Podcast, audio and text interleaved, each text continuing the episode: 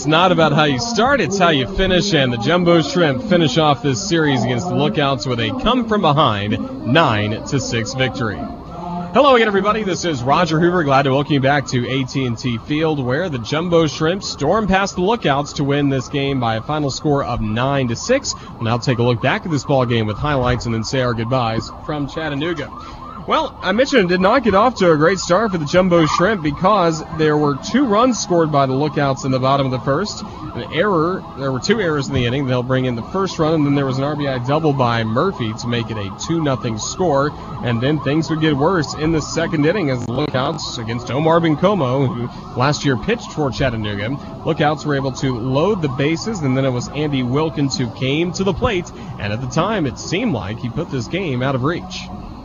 Right center field. Norwood's back, and this is gone. A grand slam homer from Andy Wilkins, and the Lookouts now have a 6 0 lead in the second.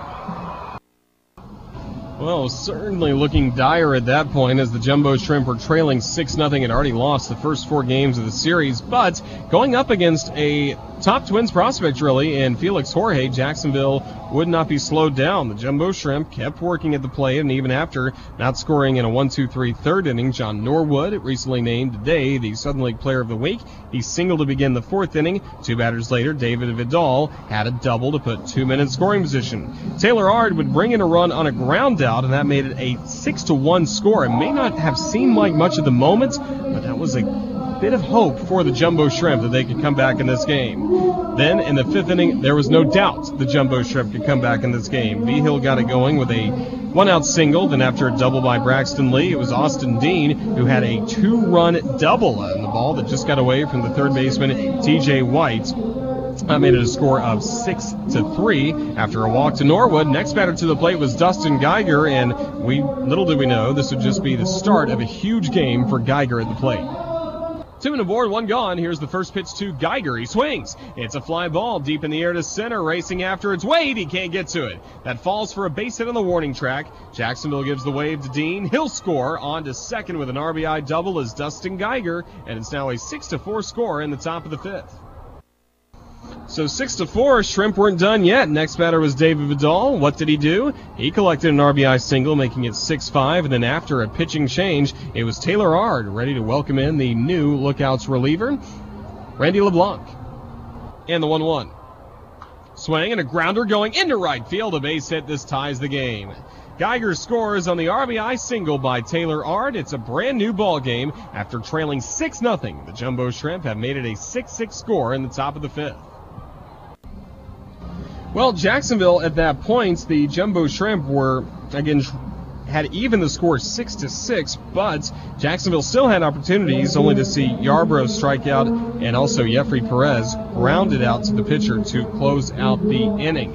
And also, I should mention, let's go back to this play in the fifth inning as Jacksonville in the bottom of the fifth. Taking over on the mound for Bencomo was Joe Gunkel. He did allow a leadoff single, but Jacksonville would turn two, and an unconventional way to turn two to close out that inning.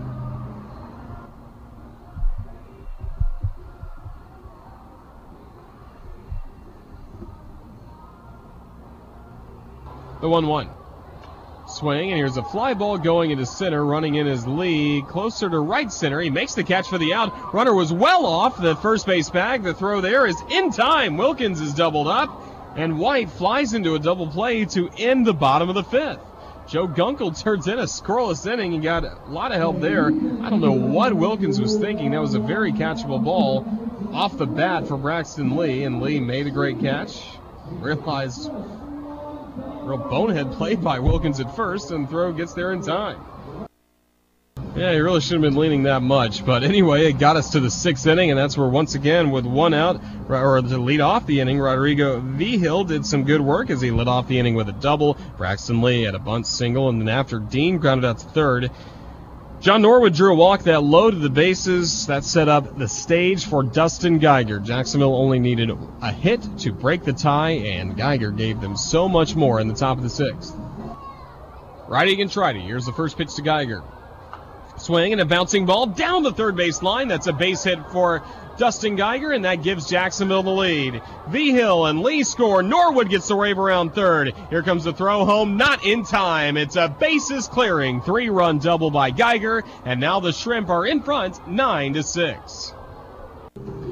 Nine to six at that point as Dustin Geiger, only a few days in with the Jumbo Shrimp, he certainly made himself welcome to this ball club as he's had hits in every game against Chattanooga, and he collected a big three-run double there to make it a 9-6 score. Then after that, the bullpen simply did its job. A scoreless inning in the sixth inning by